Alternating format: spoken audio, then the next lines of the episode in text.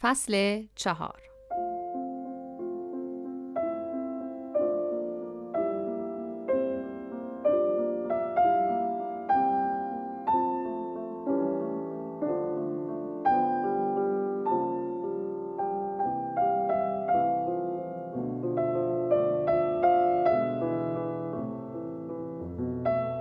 در یکی از همین خانواده هایی که نیمیش از ارباب و نیمیش از رعیت نام و می داشت چیزی روی داد که برای خرداد 22 می توانست مبارک باشد و می توانست ناخوشایند باشد.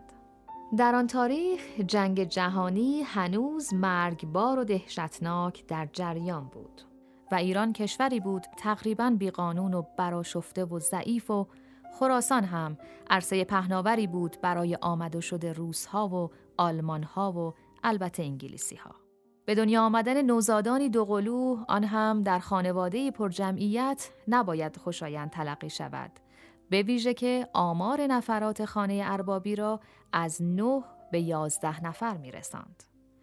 پسر صبح هنگام به دنیا می آید درست در لحظه بسیار شورانگیز قاطی شدن بر بزغاله ها به گله مادران.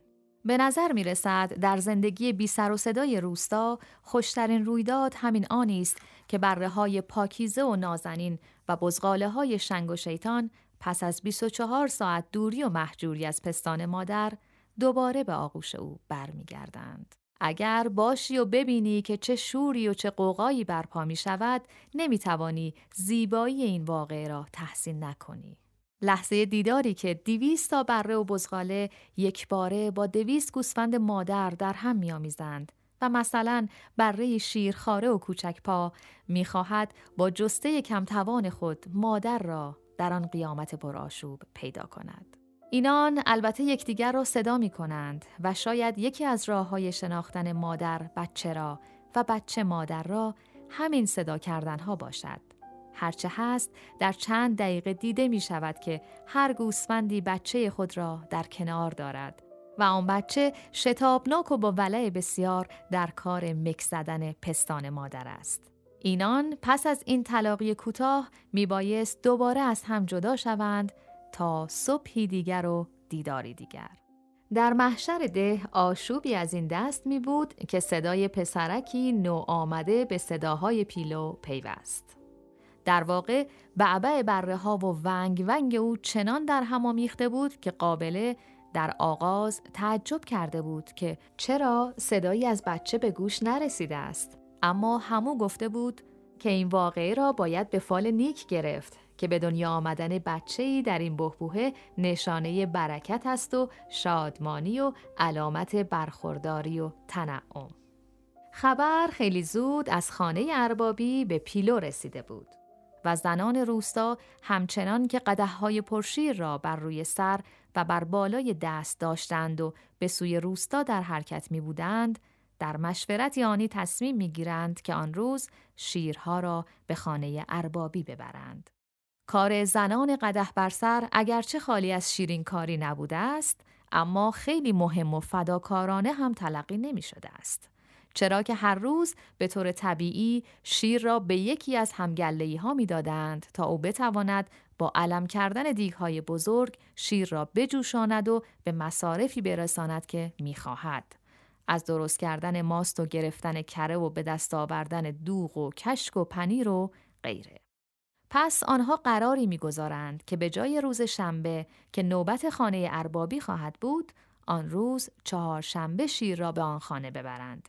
تا هم چشم روشنی بگویند و هم حال و احوال دختر آقا را بپرسند.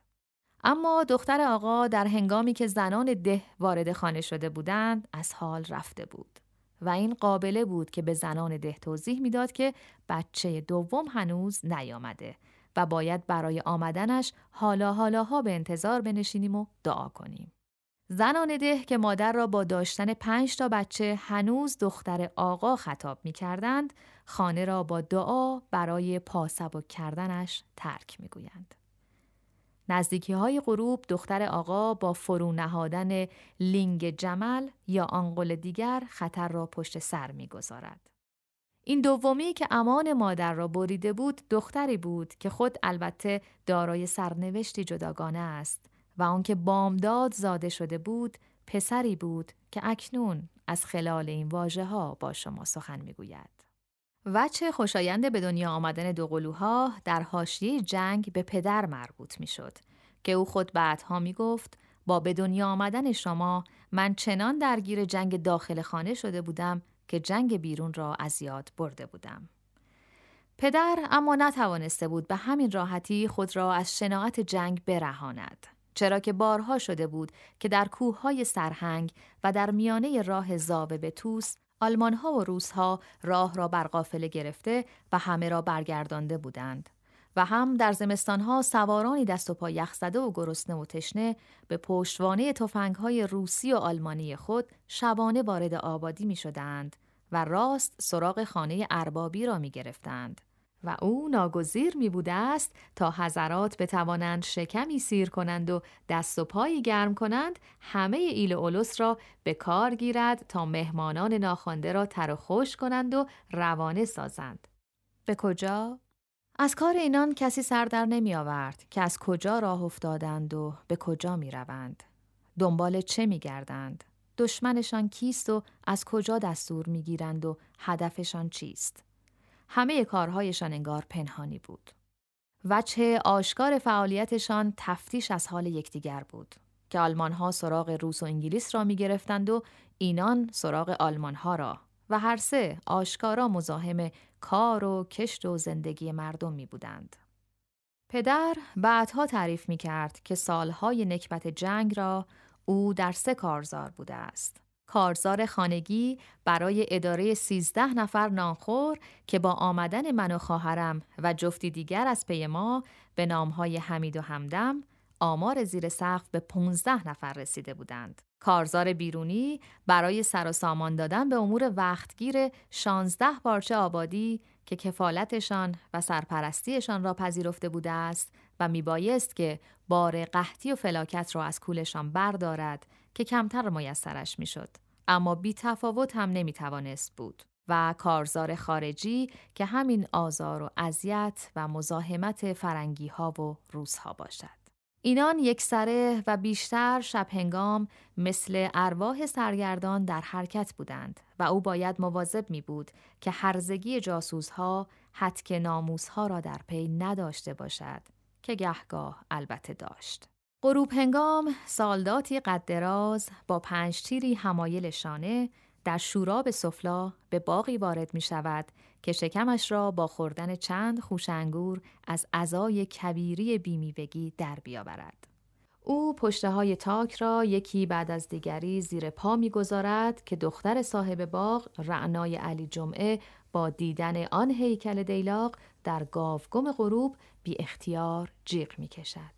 سالداد که متوجه صدا می شود شکم صاحب مرده خود را اجالتا به فراموشی می سپارد تا به حوثهای زیر شکم پاسخ دهد و آنگاه بقیه غذایا دیگر گفتن ندارد که دختر به عنوان باغ نگهدار تنها بوده است و بی فریاد رس. فردای آن شب اما سپیده بر نیامده صدای گوش خراش و در همان حال جانسوز علی جمعه و زنش از پشت در خانه اربابی بلند می شود.